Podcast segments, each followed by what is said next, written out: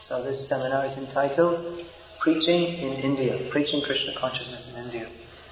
So I hope to cover everything in two to four days. I'm not exactly sure how long it will take to cover everything. Uh, I'd like to start by reading some quotes for Srila Prabhupada, which I compiled in this book, A Message to the Youth of India, which I suggest everyone takes a copy. You can take afterwards, 10 rupees each. Uh, this gives some idea of things we can say to Indian people, good things for preaching. So, this is Srila Prabhupada. India is the best place for spiritual life. According to Vedic civilization, the holy places of pilgrimage are considered most sacred.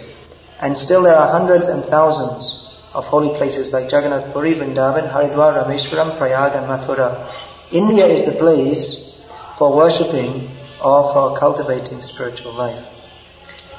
Birth in India is special. The learned sages inform us that one takes his birth in India, the holy land of Bharatvarsh, after the gradual process of evolution through 8,400,000 species of life. Mm. The special feature of a birth in India is that a person born in India becomes automatically God conscious. In every part of India and especially in the holy places of pilgrimage, even an ordinary uneducated man is inclined towards Krishna consciousness and as soon as he sees a Krishna conscious person, he offers obeisances. A short land a short life in the land of Bharatvarsha is preferable to a life achieved in Brahmaloka for millions and billions of years, because even if one is elevated to Brahmaloka, he must return to repeated birth and death. Although life in Bharatvarsha in the lower planetary system is very short, one who lives there can elevate himself to full Krishna consciousness and achieve the highest perfection. Even in this short life, by fully, fully surrendering unto the lotus feet of the Lord. Even the demigods desire birth in India. In the Kurma Purana, there is this statement about the desires of the demigods. Anadhikarino deva svagastha bharatodbhavam Although the demigods are situated in an exalted position in the heavenly planets, they nevertheless desire to descend to the land of Bharatvarsha on the planet Earth. This indicates that even the demigods are unfit to reside in Bharatvarsha. So this is the discussion of this seminar. Uh, the purpose of this Krishna conscious movement is preaching. Preaching is the essence.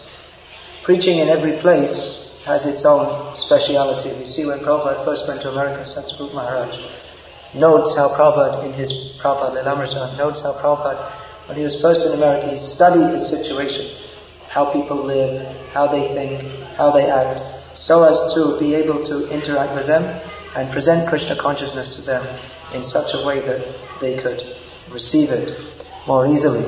So, for preaching in India, it's important to understand what is the, how the people think, what is their consciousness, how they live, how we can interact with them. This seminar will be especially for devotees from Western countries who are coming to preach in India. Suppose that those who live in India are familiar with the culture, but of course it will be useful for devotees for preaching to Indians in other parts of the world. Also, uh, Indians spread now all over the world. And uh, of course, even for devotees who are in India, preaching in India, we'll be discussing some of the philosophical lines that we have to take up in preaching. So uh, there's one interesting quote that comes up in Hari Sauri Prabhu's Transcendental Diary that, uh, of course, Prabhupada, if we study Prabhupada's life after he took sannyas, then he went to the Western countries, he established Krishna consciousness in the West. But after establishing Krishna consciousness in the West, he put most of his time and energy in India. He spent more time in India. He brought money from the West to India for building temples. He put a lot of energy into India, and at that time, most of Prabhupada's disciples, they couldn't understand why, because at that time, uh, the response to Krishna consciousness is not as good as it is now. There was a lot of skepticism about Western people becoming devotees. Atheism was uh, much stronger. And so devotees were wondering why, most Western devotees who Prabhupada brought to India are wondering why Prabhupada is putting so much stress on India. And Hari Sauri Prabhu, he notes one incident in which he he had a glimpse of the potential of preaching in India. And he said, now Prabhupada, I'm beginning to understand a little what bit why you are saying that India is the most important place in the world. Prabhupada said, it's not the most important place in the world, it's the most important place in the universe. So that's actually the fact. Preaching in India is very important. One reason is that people here, they can very easily take to Krishna consciousness. Prabhupada, elsewhere in his book, I've recorded how Prabhupada says that every Indian is Krishna conscious. And even the Muslims, who are supposed to be against, that even they're also Krishna conscious. Even if they don't appear to be, everyone in this land is Krishna conscious. Hari Prabhu today told me that Prabhupada said that within one year the whole of India can become Krishna conscious. So one reason that India is very important for preaching is because it's a very good field for preaching. Uh, we want to preach in a of course, we want to preach everywhere among all people, but especially we want to preach where the field is fertile, where people take it up more easily. Prabhupada gave that example that on a battlefield, when there are many people wounded, the doctor will deal with those who are less wounded first because they could be easily revived and they can get up and fight and help others, whereas those who are more sick, you might spend all your time trying to revive them and in the end they don't revive anyway. So we want to spread Krishna consciousness everywhere, but especially India is a very good field. People can take up Krishna consciousness very easily there. Even people who call themselves atheists in India, you'll, this again Hari Prabhu I was discussing with him this afternoon. And I've of course had this experience personally many, many times. That someone will say, oh I'm an atheist, I don't believe any of this. And you discuss with them a little bit philosophy and uh, then find out that it doesn't take much for their atheism to be lost. And they say, yes, well actually, and they'll start quoting some Bhagavad Gita shlokas like this. Many, even those who say they are atheistic, often they just say that because they're out of uh, some kind of false pride or out of disgust with the Hinduism as they see it or because of bad association. But practically we find that uh, almost everybody if, we, if they're dealt with in the right way, they can be awakened to some kind of Krishna consciousness. Of course, that's true everywhere, but generally speaking, those from other countries, their Krishna consciousness is more covered over. Another reason why preaching Krishna consciousness in India is very important is because, uh, after all, our movement from the cultural or the external point of view is an Indian movement. And if it is seen to be successful and accepted in India, then it will add more legitimacy to our movement in, other parts of the world. I know in England, for instance, that uh, our movement is considered to, it is, is considered more of a bona fide movement because among the English people, because they see that the Indians they support this movement very strongly. So people think, well, if Indian people support it, then it must be something which is actually a bona fide religion. It's not just something which someone has dreamed up. So, uh, these are different reasons why uh, India is important for preaching, and it's why Western devotees should preach here. Uh, now, there are different reasons for that. One reason is that it's good for the preaching. When Indian people see Western devotees chanting Hare Krishna, that has a great effect because India, anyone who's traveled, all of that, there's a famous speech Prabhupada was giving. Please come. You'll see on that old film, that first film about our movement, the, the Hare Krishna people by Yadubara Prabhu. There was, you can still see that in the video series. Prabhupada, he was speaking at a Rath in San Francisco. And he said, I'm traveling all over the world, and wherever I go, I see that people are imitating your American culture and building big, big skyscrapers. So like this, all over the world, Everyone is, all Africa, India, Arab countries, to a greater or lesser extent, everyone is following the West, especially America. So when Indian people see Western people chanting Hare Krishna, it has a tremendous effect, which I, I, the more I stay in India, the more I realize how much effect just to see tilak, shaved head of the ladies, saris, and chanting Hare Krishna, that in itself has a tremendous effect. And when the Western devotees actually speak about Krishna consciousness, that has even more effect. and people come up to you and ask, who are you, where are you from? Sometimes our devotees get bothered, they get disturbed because it can happen many, many times in a day. People come up to you, what's your name, where are you from? But actually people are asking because no, it's not that they're bothering you, uh, they may be bothering you, but They, they actually feel that, oh, who is, who is this person? They want to know about this. It's something unusual to them, something which excites something in their, in their heart that here is someone who's a Western person, who's chanting Hare Krishna, who's, he's dressed like a sadhu, he believes in our culture and our way of life. So that, that enkindles a, a, a great sense of interest and pride in Indian people and uh, it's very simple psychology which Prabhupada understood even before he went to the West. That, uh, that we are following the Western people. We, we, Indian people give great respect to Western people. Um, but look what they're doing. They're chanting Hare Krishna. And why am I not doing it? This is our culture. Our forefathers, they were doing this. I, they're doing it, I should also do it. And then when we speak to them, and so many times I've had the experience, people have told me, oh, I met this, I met your Western devotee. They may say, I saw, I met him 15 years ago.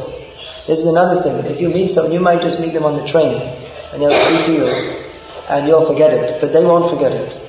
They'll remember it, and they'll go back to their village, and they'll tell people. And uh, even I've had this experience. Someone comes up to me and says, "Do you remember me? I, I met you in the marketplace 17 years ago." You remember me? I don't, I don't remember. They remember. They'll never forget. And if a group of our devotees come into a town or village, people they don't forget, they remember. It has a tremendous impact. And the cumulative effect of this, I'll talk about that later, the cumulative effect of this preaching, it builds up and builds up and builds up so that people, their faith more and more and more increases. Especially if our devotees, they speak shlokas, and uh, if they're very strong, people are very impressed by that. If they're very strong in preaching the philosophy and they're very rigid, no, we, we won't take tea. We won't, we won't take anything. They see this rigidity, they're very impressed by that. And then they feel that, that I should also take this up. So this is the effect. It's also, apart from the good effect that our devotees preaching, Western devotees preaching in India has on the Indian people, it's also very good for the Western devotees to come to India. Prabhupada wanted this. Of course, not possible for every devotee to come, but Prabhupada at least wanted the devotees to come at Gaur time to visit Mayapur, Vrindavan, visit the holy dhams. He wanted them to do that regularly. And he also wanted devotees to come and stay in India. One of the main reasons was to learn about the culture, uh, the Vedic culture. Now, this culture has gone down a lot since Prabhupada was here in the last 20 years, this culture has gone down so much. It's almost, in many ways, it's almost like being in a different country. I, I feel it's it's so much change, but still, Prabhupada used to quote that Bengali saying that even a dead elephant is worth a lakh of rupees. So even uh, if we say that India's culture has gone down so much, India is becoming so much materialistic, but still, there's no comparison with any, there's no comparison with any other country in the world the spiritual culture and atmosphere which is going on in India today. So those devotees who are sensitive and observant as they live in India, spend some time in India, talk with people, see how they live, can learn many, many things which can help us to live as human beings because in the Western countries the, the way of life it's not suitable for human beings. Everything, the way people talk and act and deal with each other it's uh, the way they eat, mannerisms, the whole culture of the Western world is meant for sense enjoyment. It's all meant for going to hell. It's meant for living hellishly and going to hell. Whereas the original Indian culture, of course, by the influence of Kali Yuga, it's much run down, but there are still many cultured people. Uh, that original Indian culture is meant for going back home, back to Godhead. And the general atmosphere is still just, that's one thing uh, you probably notice more when you first come to India, you'll see all the shop signs. Uh, Krishna Chandra Datta and Sons. Or famous sweet shopping called Gangaram Sweets. So all the names, even the sweets, uh, uh, Hari Charan Prasad Day Road. Everything, I mean, the name Krishna Nagar. You can't avoid Krishna, even if you're, even a Muslim, you can't avoid Krishna. You see, even what's the, what's the name of the Prime Minister? Who can say the name of the Prime Minister of India? Does anyone know? Narasimha Rao. No, not Singh. Singh already left. He was a he was a uh, VP Singh. He was long before. So uh. Uh, So even the, even uh, if you don't think about Krishna, you can't forget him. It's very difficult to forget Krishna. And of course, you'll find in all the buses, in people's houses. Now people are giving up the culture, but uh, generally you'll find in people's houses there's pictures of Krishna. People wear lockets with Krishna, all the demigods. Uh, some spiritual culture is there. It's uh, very strong. Now, one thing, uh, this is my personal observation. Others may not agree, but I, I often think that uh, many of our devotees in the West, they're practicing Krishna consciousness. But in their hearts there are many doubts, and I think it must be true because devotees come and they go. They come and they go away. And one reason they go away is because they have doubts. They're not convinced that Krishna is the Supreme Personality of Godhead and that the only purpose of life is to act in such a way that we can develop our love for Krishna and get free from birth and death and go back home, back to Godhead, back to Krishna. Now, one of the reasons that they'll be, they may be doubting is that it may seem to devotees in the Western countries that this Krishna consciousness is just a small movement and the real world is everything except Krishna consciousness. Because it seems, if you're living in the Western world, it seems that reality is all the nonsense which goes on outside our temples. That seems like real life and people take it very seriously and the whole life of getting a job and getting a family and enjoying the senses and all political issues and rock music and sports, and people take this all very seriously. And no one's, the general interest in Krishna consciousness is not there. People, it just seems that Krishna is just a small, insignificant little thing. But when we come to India, we see that this is the, the whole culture is supportive to Krishna consciousness. It's not just some little group, but we, in the Western world, we are, for want of a better word, a cult. But in India, we're part of the mainstream. Not, this is the mainstream culture. India's culture is based on spiritual life. And not only are we uh, part of the mainstream, but we're actually respected for being devotees. Whereas in the Western world, we may, people in general, they may be neutral and may consider us a little strange, but here in India, we are respected for being devotees and we can speak to people about Krishna very openly and freely and people come up to us and speak to us about Krishna. So the atmosphere is very conducive for Krishna consciousness and we, we feel as if Krishna consciousness is a very natural thing, at least as long as we're in India. This much I've seen that devotees who do spend time in India, Western devotees, that even if they go back and due to weakness, whatever, they don't maintain the full life of Krishna consciousness after some time after going back to the West. They never, they can never give up Krishna consciousness or forget Krishna. It goes very deeply into the consciousness. Now, um, especially for brahmacharis, this we're talking about preaching in India, traveling preaching in India. I can't think of a nicer life for a brahmachari. Very simple, very nice. Wherever you go, people will respect you, there is uh, sufficient austerity. India is not a land of sense enjoyment. It's a land of austerity. Uh, it's a place where you can preach using the philosophy you learn in the books. In the Western countries, mostly, uh, much of the philosophy that we learn, we discuss in our classes, we discuss among the devotees. But for preaching to the people in general, it's mostly uh, very, very simple level. Okay? Just to understand this point, that you're not the body, we may have to preach on this point only to most people. And uh, to get people to chant Hare Krishna, often in the Western countries you may have to preach to people for weeks. It may be different in different countries. Give them a lot of prasadam and so many things. Just to get people to chant Hare Krishna, it's very difficult sometimes. But at least in India, it's one of the first things you do, even before you speak any philosophy, is, is to get them to chant Hare Krishna. So uh, traveling, preaching is very nice. You uh, very simple life. You can imagine just like the sadhus they used to do, and even today, so many sadhus are doing. They go place to place. Sometimes you visit holy places. If you're traveling in a bus, you just stop at night anywhere, sleep outside. You don't have to worry about anywhere to stay. Or if you're not, if you're going by public transport, everywhere people, someone will give you some place to stay. You stop in the bus, you stop by a river, take bath in the morning, turn your rounds, and go into a town for book distribution. Very nice life. very good for brahmacharis also, especially if they're, because the atmosphere in the Western world is not very supportive of brahmacharya, as you may have noticed. It's, uh, the whole atmosphere there is, it's all based on lust. What Krishna says in the Gita, lust, greed and anger, they're the three gates leading to hell. So modern society is especially promoting lust. That Everyone should become very lusty because when you become lusty then you lose your intelligence. Krishna explains in the Bhagavad Gita. And if people lose their intelligence, then you can sell, you can promote their greed and sell them all kinds of rubbish and keep them foolish forever. So, of course, they're trying in India, that's being promoted now, the materialistic civilization.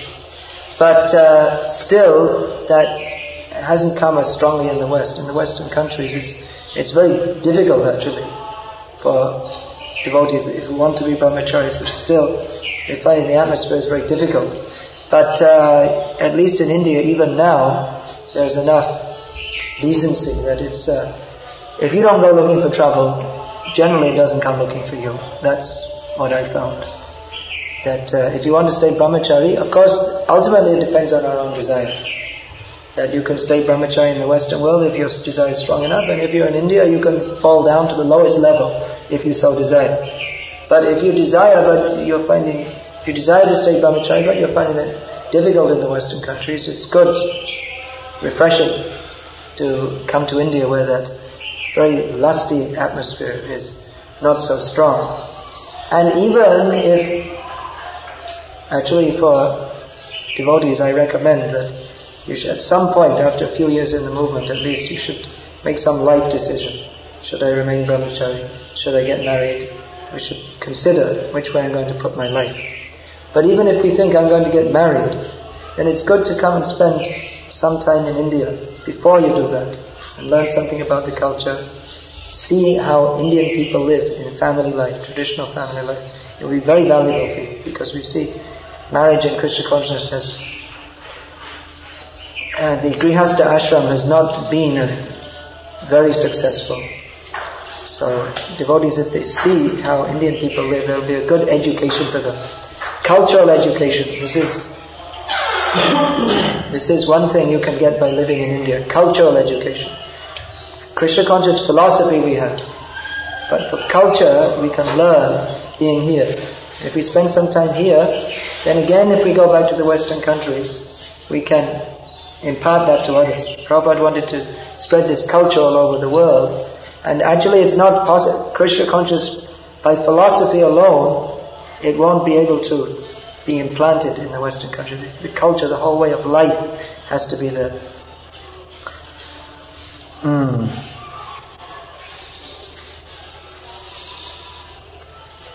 Another point is, uh,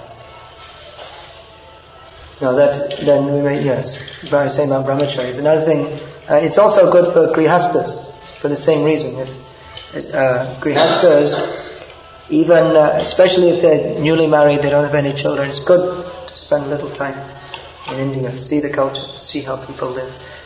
Uh, some grihastas like to live in India also, even with their children, not because uh, it's a better place for bringing up children. Uh, grihasta preachers are also very good. Brahmachari sannyasi preachers people can respect, but they, they may not be able to become as friendly as they can with grihastas, because after all, half or more of the population are women, so the women devotees can mix with the uh, Indian ladies and in this way.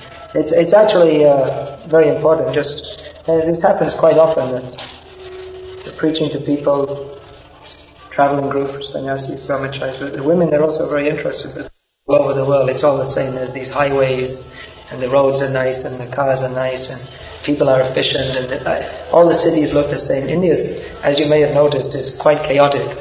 Not actually, it's much more organized than 20 years ago. I mean, I saw 20 years ago devotees almost literally had nervous breakdowns because one devotee almost had a nervous breakdown over the phone system because he was trying to phone trying to phone home to get some money sent. And, and anyway, that's you can write books about.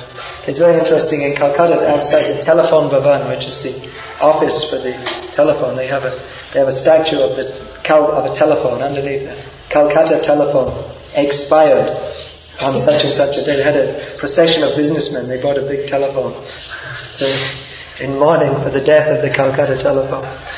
So there are so many things. It's life's exciting. It's inter- it's there's you never know what's going to happen. Any kind of crazy thing can happen. And I remember once seeing in Calcutta, uh, right in Esplanade, in the center of the city, there was a, a man dressed in complete rags. Maybe he hadn't taken a bath since his mother bathed him. He was about 50 years old. He was lying on the floor with all bones sticking out of his body. And he was lying on, he had a puppy dog, which was tied up to the, to the uh, lamppost. Of course, the lamppost was there. It was just a lamppost with no lamp.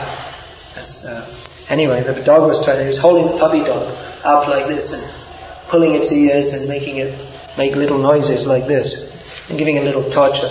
Lying in there, all people walking past, hundreds and thousands of people. I just thought if this man was exported to, to the Western world all of a sudden, would be any other place he'd be locked up and put in a madhouse, but in Calcutta it's just completely normal. so many things. The buses, the, anyway, the buses in Calcutta, you see, they go like this. And so there's so many people on the side of the bus, but the the uh, suspension broke years ago, and it looks like the bus should fall over. And it's got Dengar written on the back. D-E-N-G-A-R. It's supposed to be danger. you can't see that because there's five people hanging off the back. And somehow or other the bus conductor's inside trying to get money out of all the people. So it's, it's, uh, it can be very frustrating, but at least it, it's fun. Life's fun in India. It's chaos, but it's fun. It's not stereotyped. Life in the West is very comfortable and easy, but in any of the difficulties, they, they add a little spice to life. Makes life interesting. It's too boring if everything's easy. So?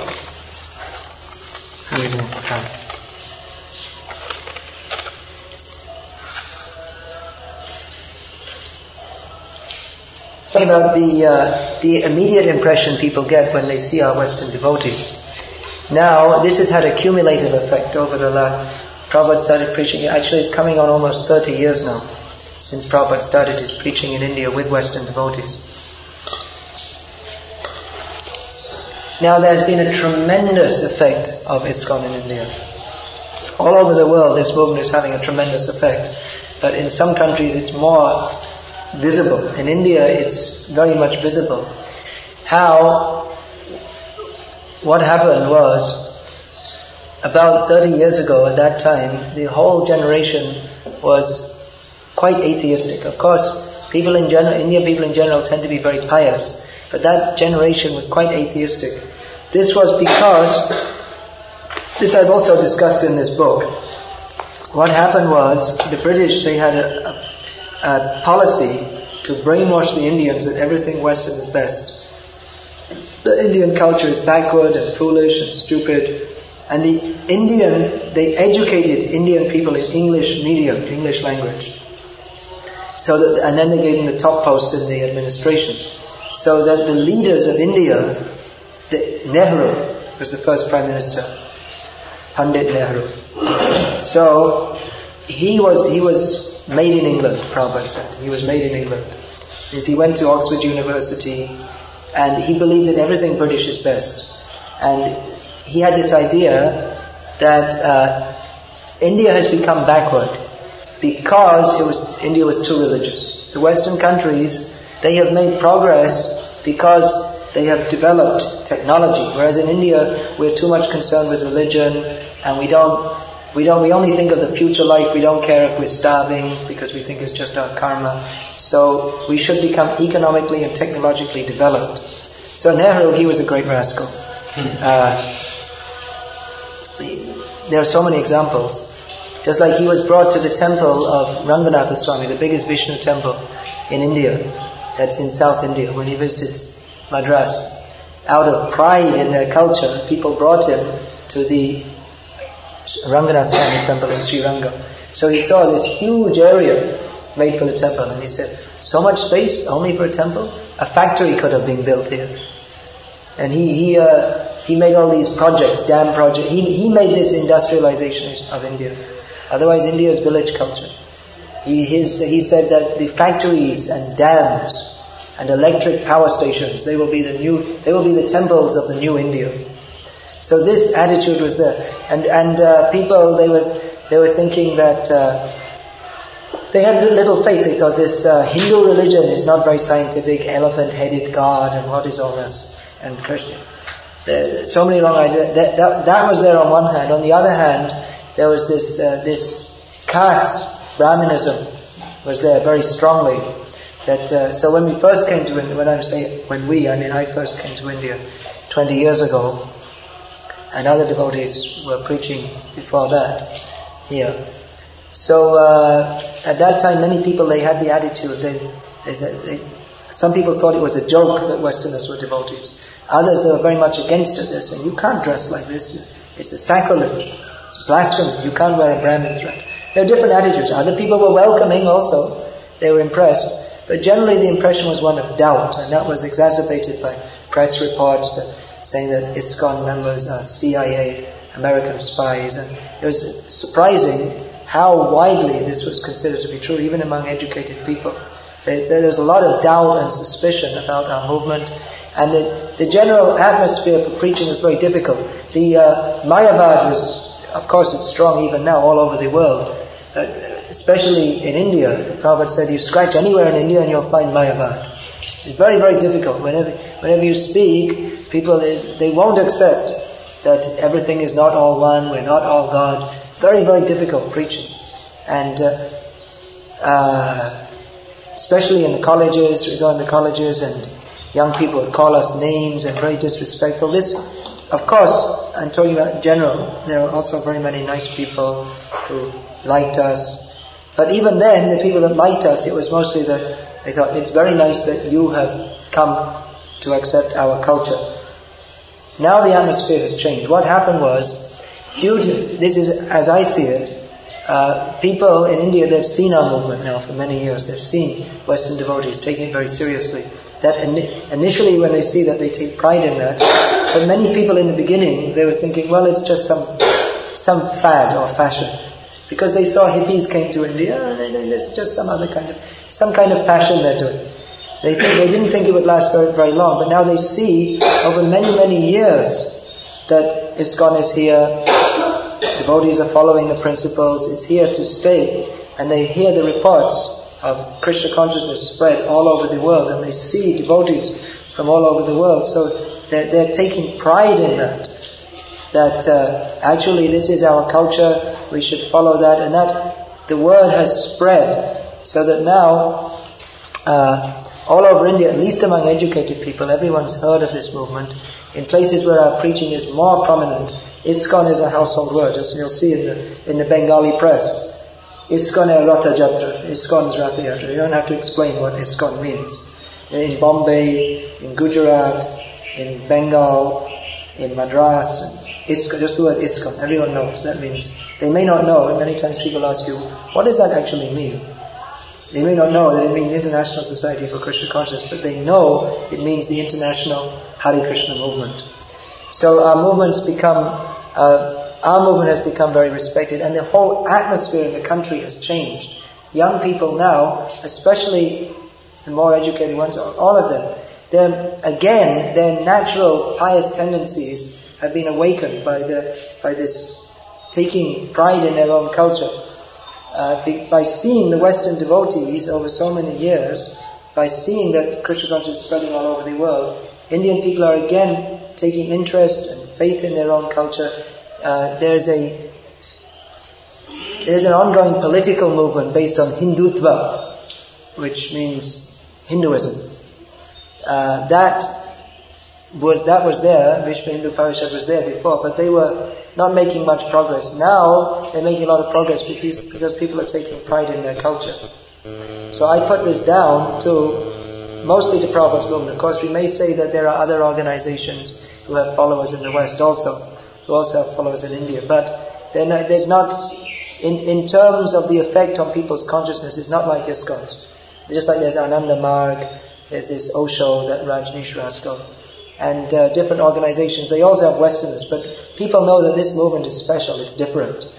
Because in this movement, our members, they follow principles very strictly as one thing.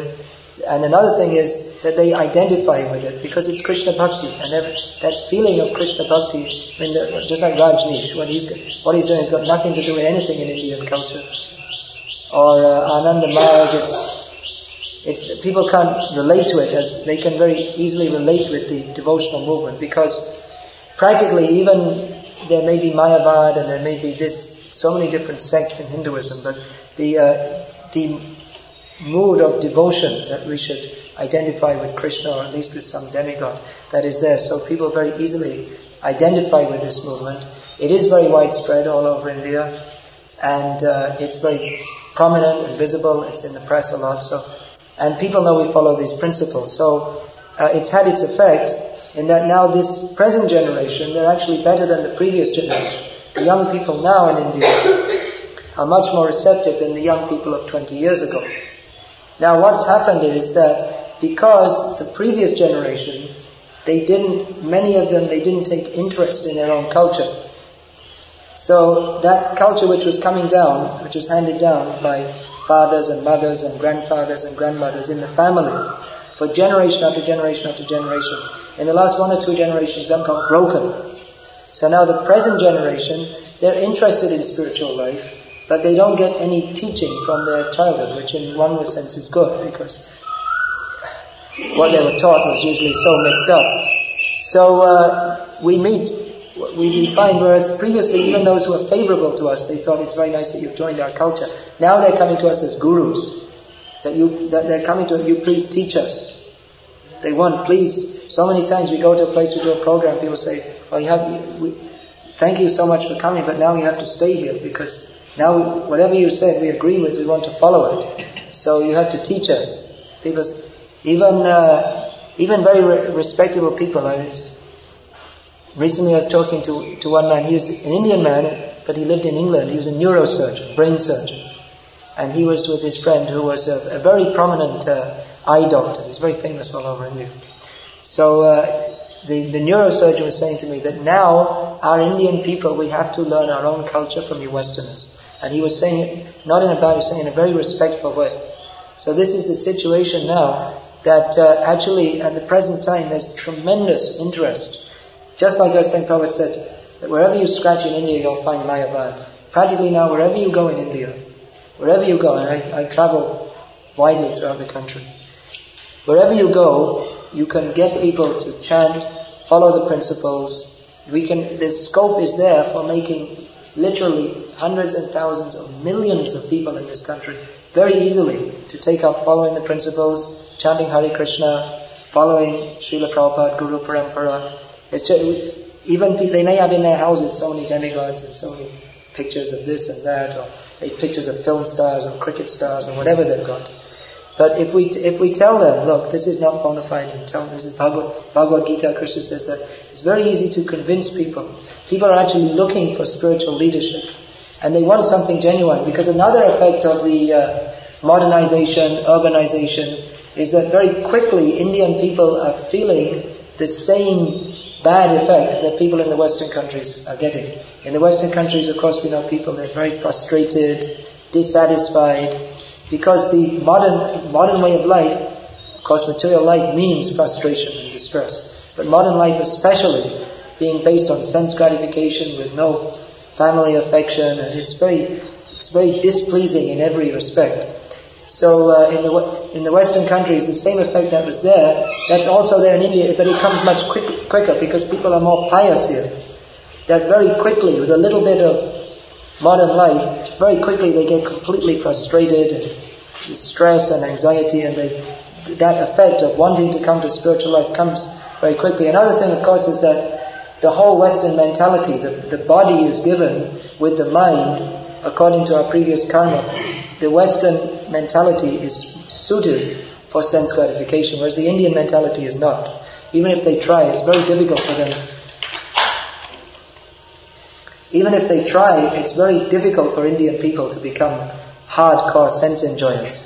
And in the more they try, they very quickly become frustrated. So these are all different reasons why the, the time now for preaching Krishna consciousness in India is, is just so overwhelmingly good. Uh, I think if we had a million sannyasis and gurus here, it might be enough. Because there's about 850 million people. So if we, if we had one for every 850 people, it might be enough. But I doubt it. Maybe we need more. We don't, we, don't have enough preachers to fulfill the demand. It's just amazing the change that's come, come about. 20 years ago it was a struggle. It was a great struggle. And of course preaching is always a struggle, but it's, now the struggle is how to keep up with the demand. We practically we can't do it. Now of course this uh, cell preaching or where we, want to train people up to preach, the, the people who are more enthusiastic, we train them, and you have to preach among your own group. And then you make your own group, and then from that group, some of them have to become preachers, and in this way. Because we, it's not possible that our devotees who are living in the ashrams, living in the temples, going out, they, we can't meet the demand for the interest in Krishna consciousness. So this is the situation. It's a very, very favorable situation for preaching, and we need many, many, many, many preachers to go out. Now, I was saying, of course, about the modernization. Let me speak a little bit more about that because you may think it's strange when I'm talking about how good the situation is, whereas those who have been coming regularly, if you, you can just see how it, how the culture is going down. Probably you, you could notice that, right? We we first, you first we first came together in 1976, and it was the first time you've been to India also. So then and now, such a difference, and just you just by opening your eyes, you can see. It's very uh, it's very easy to see actually in the women because one thing is probably you didn't even see them is one thing. And now you say it's like gradually they came out of their houses, and they took their veils down, and then their hair parting went to the side. And then there was no parting at all. It was just tied up at the back, and now it's not even tied up at the back, and it's cut, which is very inauspicious. it means their husband should be dead if they cut their hair. And uh, fashions, jeans, t-shirts, and mixing. 20 years ago, if young boys and young girls, they can't make walk and talk together on the street. Now it's, of course, still not in the villages, but that, uh, but uh, in the towns, especially in the in the areas with, where there's more money, Bombay, Delhi, Gujarat, you'll find young boys and girls freely mix and talk on the street. So these are all, these are just ways in which you can see how the whole culture has gone down so much. In so many ways. There's a lot more money now in India than there used to be. Which is, but that, there's a lot more money floating around and people are using that for degradation. So it's a, it's a time of great social change. It's a, time of tremendous social change, which is historians or, or, of religion or anthropologists or sociologists, they always say a time of great change. It's always a, it's always a good time for religious movements to flourish because people feel insecure, they don't feel solid cultural roots. And we see that in Europe and America in the 60s and 70s, among the young people, it was a time of great social change. So it was a good time for making many devotees. And in Eastern Europe now, it's a time of great social change, so it's also a very good time for preaching Krishna consciousness. So in India also, it's a, it's a time of tremendous social change, and it's also a very good time for preaching and making devotees. Okay, where are we going? So there's that's a little bit of background. So uh, the conclusion is that we need many, many preachers of Krishna consciousness in India. Practically, Western devotees, even if they have tilak and a bead bag and they don't behave too abominably, just if they maintain some kind of decent behavior. That in itself is preaching. Even if you walk down the street, anywhere in the world, if you walk in the street with a dhoti, that's preaching. The same thing in India. Western any devotee, but especially if they say Western with tilak, neck beads, chanting Hare Krishna. Just if they see you, that's good effect. Even if you, even if you can't speak the language, if they see you in Harinam Sankirtan party, it has a tremendous effect. Uh, so we need many, many preachers to come. Now, of course, many Western devotees, when they come to India, they mostly only visit Mayapur or Vrindavan, but there's much more to the, the land of Bharatavarsha. Of course, these are the transcendental dhams whose importance cannot be understressed. But as Prabhupada once said, Vrindavan is for inspiration and our real work is all over the world. And he, he said that for a sannyasi it's more important to preach about Vrindavan than to live in Vrindavan. So we may visit Vrindavan, put our heads in the dust, pray to Radha and Krishna for their blessings in Mayapur, pray to Chaitanya Mahaprabhu for blessings, and then earn those blessings by going out and preaching the message of Chaitanya Mahaprabhu everywhere. So, uh, one thing about being in the dhams is that we're in a, it's uh, like a protected situation. In one sense, you don't really reach India. You don't reach, because we're just with our own devotees and all arrangements are made and you don't really see, you don't really experience what it is to be in India. You don't really, if we're traveling town to town, village to village, especially uh, if, we, if we go in people's homes, we, we sit with them, we talk with them, we spend time with them, then you, get feel feel the pulse of what the whole country is about. Just like Prabhupada, when he first came to America, he was living, of course, with, of course that was uh, Agarwal, the, at least the husband was American, it was Indian, but he, he was he had become Americanized, so he was living among the American people, just seeing how they are. Of course, there's no benefit spiritually to seeing how the American people live. And, uh, but, but for, for preaching, just to feel what is the culture, how are people thinking, how are they living, how to relate with them. And of course, to pick up the culture, we have to actually move in the country, go around different people. Uh, so we need preachers. Now, sometimes Western devotees they come to India with a little bit like a tourist mode. I worked very hard in the Western countries. Now I'm just going to come and I'll go to some holy places and I'll drink a few soft drinks and uh, I'll have uh, read a bit and go to the beach and sunbathe and uh, after some time I'll go back. I'll have I'll hire someone to wash my clothes and uh, I'll enjoy myself a little bit and go back. So that's also not harmful to see different holy places. That's a good thing. But uh, we, we need devotees actually to take up the preaching very seriously. preaching is serious work. It means, I'm saying it's a very good preaching field. That doesn't mean that uh, people just walk up to us immediately, okay, what's your name? Alright, you can be initiated in six months. It's not that there's people are lining up. Actually, it happens sometimes. People are, when we're selling books, sometimes we, we've actually had this experience that you have to have the people disciplined someone holding them back because there's so many people coming to buy books all at once. But preaching, of course, means we have to speak philosophy, we have to go through many difficulties. Uh, a lot of the difficulty, of course, in being in India is just being in India. Especially for someone who's coming from the West, especially for the first time, you may, in many ways, you may find it very difficult. I know myself when I first came that I thought it was like being in a different universe. It was just like, was so completely different.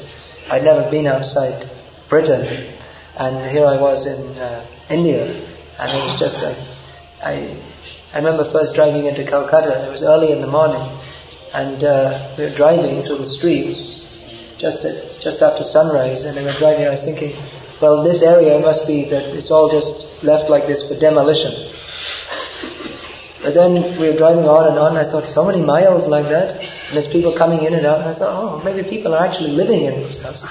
I couldn't imagine that people would be living in uh, in these places, you know, just ordinary Indian houses. So, uh,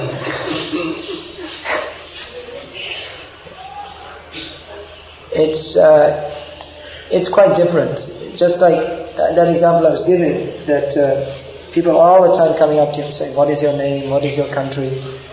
How many brothers and sisters do you have? What is your educational qualification? What is your, what is your father's job? And so many different things like that. What what made you to convert to a Hindu? And so on. So uh, now in the Western countries we have the idea of privacy. Mind your own business. Why are you asking? So it's a whole, uh, it's a whole different way of life to adjust to. Of course, the food we may need some adjusting to. Our stomach may take some time to adjust to so many different things. Um, it's different. There are difficulties, but nevertheless, if we are going to preach here, we have to understand that certain difficulties are here, and we have to accept a lot depends on our attitude. That if we, many times I see devotees come to India and they're being, this is wonderful, it's so, so nice, so many people turning Hare Krishna, fed up and I want to go back to my own country. So some determination is needed. That, uh, alright, I've made a decision, I'm going to come here, alright, I'm going to stay. Whatever happens, I'm going to stay. I know when I was going to India, I wanted to go to India to stay for preaching. So my GBC man, he gave me permission, but he told, but if you go, go, don't come back. He said, I see so many devotees, they go, they spend so much money to go to India, and then after some time they just come back. Go and don't come back. So I took that seriously, and even though I got very sick many times, and had many difficulties, but uh, I was determined I have to stay. And now I'm feeling very happy that I did, because I feel I've learned. And one thing is that Prabhupada wanted devotees to preach in India, Western devotees to preach in India, so uh, of course he wanted devotees to preach in the West too, but he wanted some devotees should do that. So I, feel that uh, when my staying here, that Prabhupada will be pleased with that. And uh, another thing is I feel I've learned many things which now and in the sannyas order of life, I'm in a position to teach that to others, learn about culture and philosophy. Also for preaching in the Western countries, is I, I remember I, when I was first joining the movement in the West, I was reading Prabhupada's books, I was wondering why is Prabhupada so many times talking about Mayavadis and Sahajiyas and Smartas, all these things, because that's only for India. It's not only for India. Now we have in the Western countries, Mayavadis, Sahajiyas, and I'm sure Smartas and everything else will come. It's, it's just like, how has, what is Hinduism anyway? There's no Hindu. originally there is, Krishna speaks to Brahma, Brahma speaks to his disciples, and the pure Vedic message is spread. But because people twist that message for sense gratification, therefore it seems to be Vedic, but actually it's a perversion. That is Hinduism. So in the same way, Prabhupada has spread pure Krishna consciousness all over the world, and people, they want the benefits of Krishna consciousness without the hard work. We want to love Krishna without having the hard work of rising early in the morning, following the four regulated principles. That is called sahajaism, where people feel in their heart love for Krishna, but they don't want to follow the regulated principles. So that tendency is there. So sahajiya, mayavad, so many different things that will gradually come all over the world. So Actually, I remember there was the first major outbreak of Sahajiaism within our movement happened in England. Uh, I was in, Bangla- I was living in Bangladesh at the time, so I wrote to one of my friends. So Bangladesh is a culturally part of India. Politically, it's separate now for some time. So, but it is a land of tremendous Sahajiaism. It's like the, the national, among the Hindus, the, the culture is Sahajiya Vaishnavism. I'm not, I'm not telling as a joke, it's a fact. That people, it's, it's show, very showy devotion. So uh, I wrote to a friend in England and said, hey, what's all this? I heard you're having all these kirtans and people falling on the floor. And I got letter back and saying, well, it's really ecstatic and I've never seen anything like that. I knew this is Sahaji. You can taste, it's the same salty taste. You taste the water in Puri, in the sea, it tastes salty. And if you go to Brighton in England on the beach and taste, it's the same salty flavor. So whether it's the uh, Sahajiya Bhav in Bengal or in England, it's the same nonsense. So what are the arguments again? How can you reckon? Now these things are very valuable. Devotees should know these things. So for philosophy, for culture, I, feel as, is if I've learned many things, you can also uh, learn these many things. So how did I get off on this? Yeah, so I was talking about we want people to come and dedicate seriously.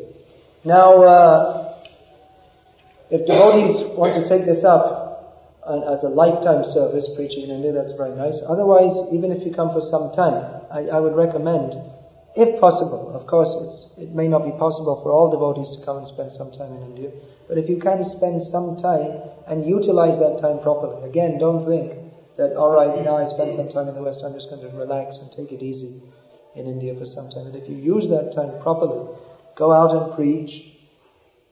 Uh, surrender, process of surrender doesn't, it's not that we come on a holiday, we have to go and surrender it.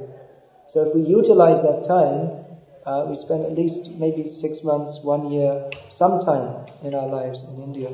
We can learn many things.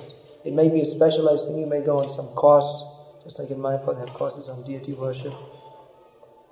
You may spend some time learning. Learning, you can learn how to cook nicely for Krishna. There's so many different things you can learn. But uh, in general, I would recommend come, spend some time, try and absorb the culture. Spend some time traveling. If you can travel in India, uh, preaching, then you can learn many things and you simultaneously do good to the people. You will be benefited and others will be benefited also.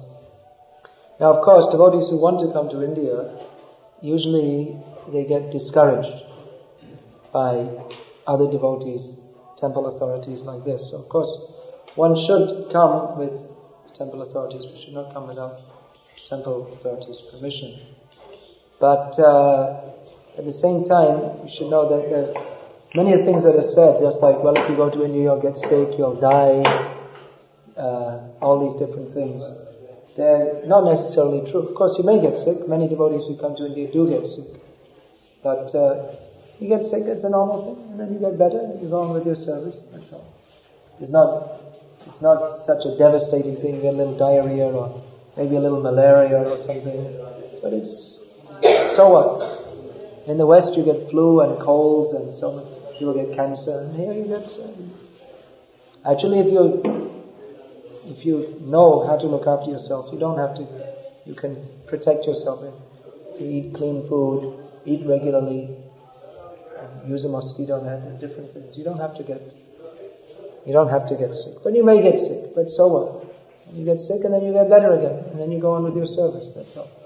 So. Uh, you know, no need to be discouraged. Devotees may discourage you. Actually, Prabhupada, he also wanted many devotees to come from the West for preaching. He was so serious about this that in 1971, when our movement was much smaller, we didn't, we had much fewer Western devotees. At that time, Prabhupada said he wanted 500 Western devotees permanently in India for preaching. In other words, would, that would have been, if 500 had come, that would have been a tremendous sacrifice for his preaching in the West. He was so serious about it. But at that time he wanted to bring 500 Western devotees for preaching. And Prabhupada was even telling Western temple presidents, send men. I remember, they were, Prabhupada several times in England, he was telling send, and it was only when he told several times they actually sent some men. Even they were denying Prabhupada. So, these things were, were and are going on. There's, it's not a crime to come to India. It's not, uh, it's not that you're breaking some unwritten, regulated principle by, by coming to India. It's not a bad thing. Prabhupada wanted that.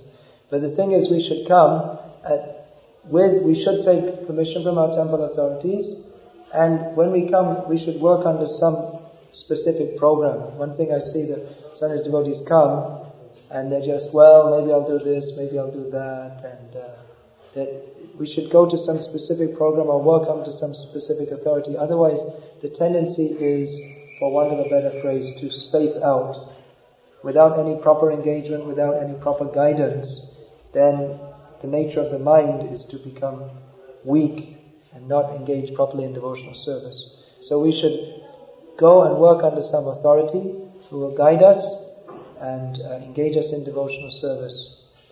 Um, another thing which uh, temple authorities in the West are sometimes afraid of is that Actually, most devotees naturally have a tendency, I, they want to come to India because there's a feeling here, devotees they tend to think of, it's almost like a romantic thing that we want to come and it's this land of spiritual life, which it is, but of course, if you're in the cities, it's a different atmosphere now. The cities in India are horrible.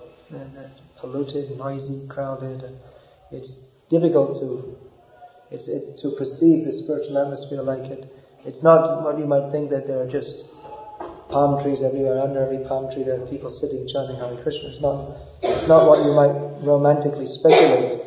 But naturally devotees like to come to see the land of Krishna, the land of Rama. Practically every pebble in this country, every spot is a sacred place because Lord Ram, Lord Chaitanya, Lord Nityananda, Krishna also, they all traveled throughout this country, and so many sages and rishis, the Pandavas, they went up. So by the Lord's, His incarnation, and His uh, devotees, they've all covered the whole country, and the whole, all the rivers, they're all, apparently all the rivers are sacred, more or less, because uh, they've been sanctified by great personalities. And even there are many lesser known great personalities. Even nowadays, sometimes you meet people, very saintly people, they're just living at home in their village. So this was the tradition in every village. There used to be so many saintly people who were reciting Ramayana, Bhagavad Gita, like this. So it is a very sacred place, and devotees want to come. They, they have the feeling they want to come, but some they have they're like too much sentimental, and they come to India and maybe they associate with Babaji's or they become more interested in the Gaudiya Math or something like this. So that is a that is a very real danger. We should be careful when we come to India how we associate. I'm not saying that you can't go to different maths and, and visit different people, but we should keep strong association and understand that we're in this movement, Prabhupada's movement, to serve this movement. We're not here to become some kind of Babaji or something like this. Sometimes we see devotees, they think uh, it's a contamination. They, think it's an easy way. I'll become a Babaji or I'll join the Gaudiya Math. And I'll chant a little and eat a little and sleep a little. And no, there's all this hard work in ISKCON. I don't like that. I'll just become immediately advanced by eating rice, plenty of it. And so, uh, and then talking high topics. So uh, that's definitely not wanted. That devotees they come and they they make their own path of spiritual life. We should stick very firmly within this ISKCON movement, which is the movement for making spiritual advancement in the modern age. This is Lord Chaitanya's movement for spiritual advancement in this, in this age means preaching Krishna consciousness. So we should stick with this movement and uh, preach Krishna consciousness. So with this attitude we should come. So tomorrow I'll start talking about the different uh, programs we have for preaching, all the different kinds of programs that uh, you can get involved in, and we'll also we can also talk about some of the different philosophies or, so, or wrong ideas which we may have to confront when we are preaching. So, is there any question then? Please. Uh, Harish Kumar from the Central Office, New Delhi. Hare Krishna. Uh, thank you very much for reaching my I have a question and some comment and yes. observation. Yes.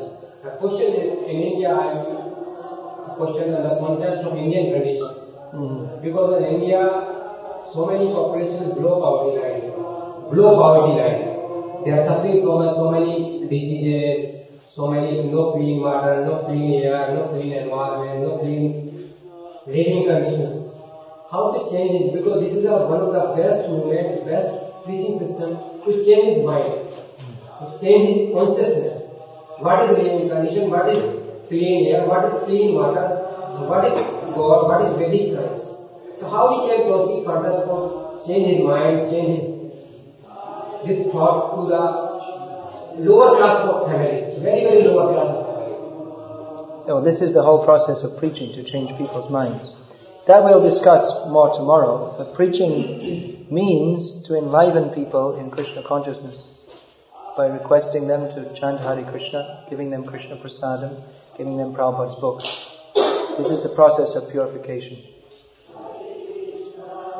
The second observation, observation and attitude kind of. In the management, there is of it is called as behavioral science how to behave, how to take a conversations to each other. So why not organize some behavioral science aspect in the Vedic science as one of the part of learning? Yes, that is our Krishna conscious movement. How to behave as a perfect person. That means one should chant the Hare Krishna Mahamantra, follow the regulated principles, rise early in the morning, put on Vishnu Tilak. This is the behavior by which everyone can become perfect. That is taught in our movement. It's central to our movement. It's not a separate aspect. You had something to say? Well, maybe for another day. I was speaking to a devotee yesterday mm. about this issue of preaching in India, mm. and he said that there's an illiteracy problem The problem with people, perhaps in Bengal particularly, that amongst the common, amongst the deprived, the common people, that there is uh, a lot of people who can't read, they're not literate. Um, and therefore, doesn't it make it more difficult if you're basically preaching around for book sales? Doesn't that create a problem? No, there are different programs. Book distribution is very important. Uh, it's not a problem because we can speak to the people who are not literate and ask them to chant Hare Krishna. Often those who are not literate, their mind is less confused. And uh, for philosophy, well, those who are literate, they can read and they can speak to those who are less literate. It's not necessary, it's unnatural actually that uh, it's never been in any culture in the world that everyone has been trained in literacy. It's not necessary, it's actually a disturbance. Only those who are, uh, who have spiritual, intellectual inclination, they should be trained in literacy. Otherwise, you see all the low class, stupid people, they read, what do they read? Sex novels, Batman comics, nonsense. So it's better they didn't read. Any other question? Please. uh, comment to make on the fact that you mentioned that most About what nature? you mentioned that most people in India know the movement as ISKCON. Mm-hmm. There was a study done last year Mm. to find out what people know about perception what is ISKCON. Mm.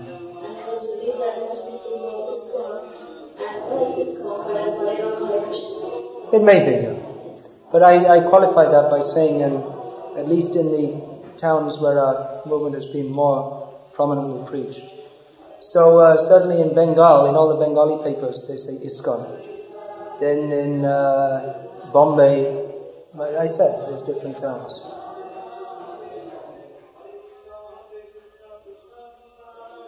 So anything else? What's this? Who? Alright. So maybe I'll ask him tomorrow just to start a few minutes later because if he's going to be here because we're supposed to be here until 6 o'clock. Alright.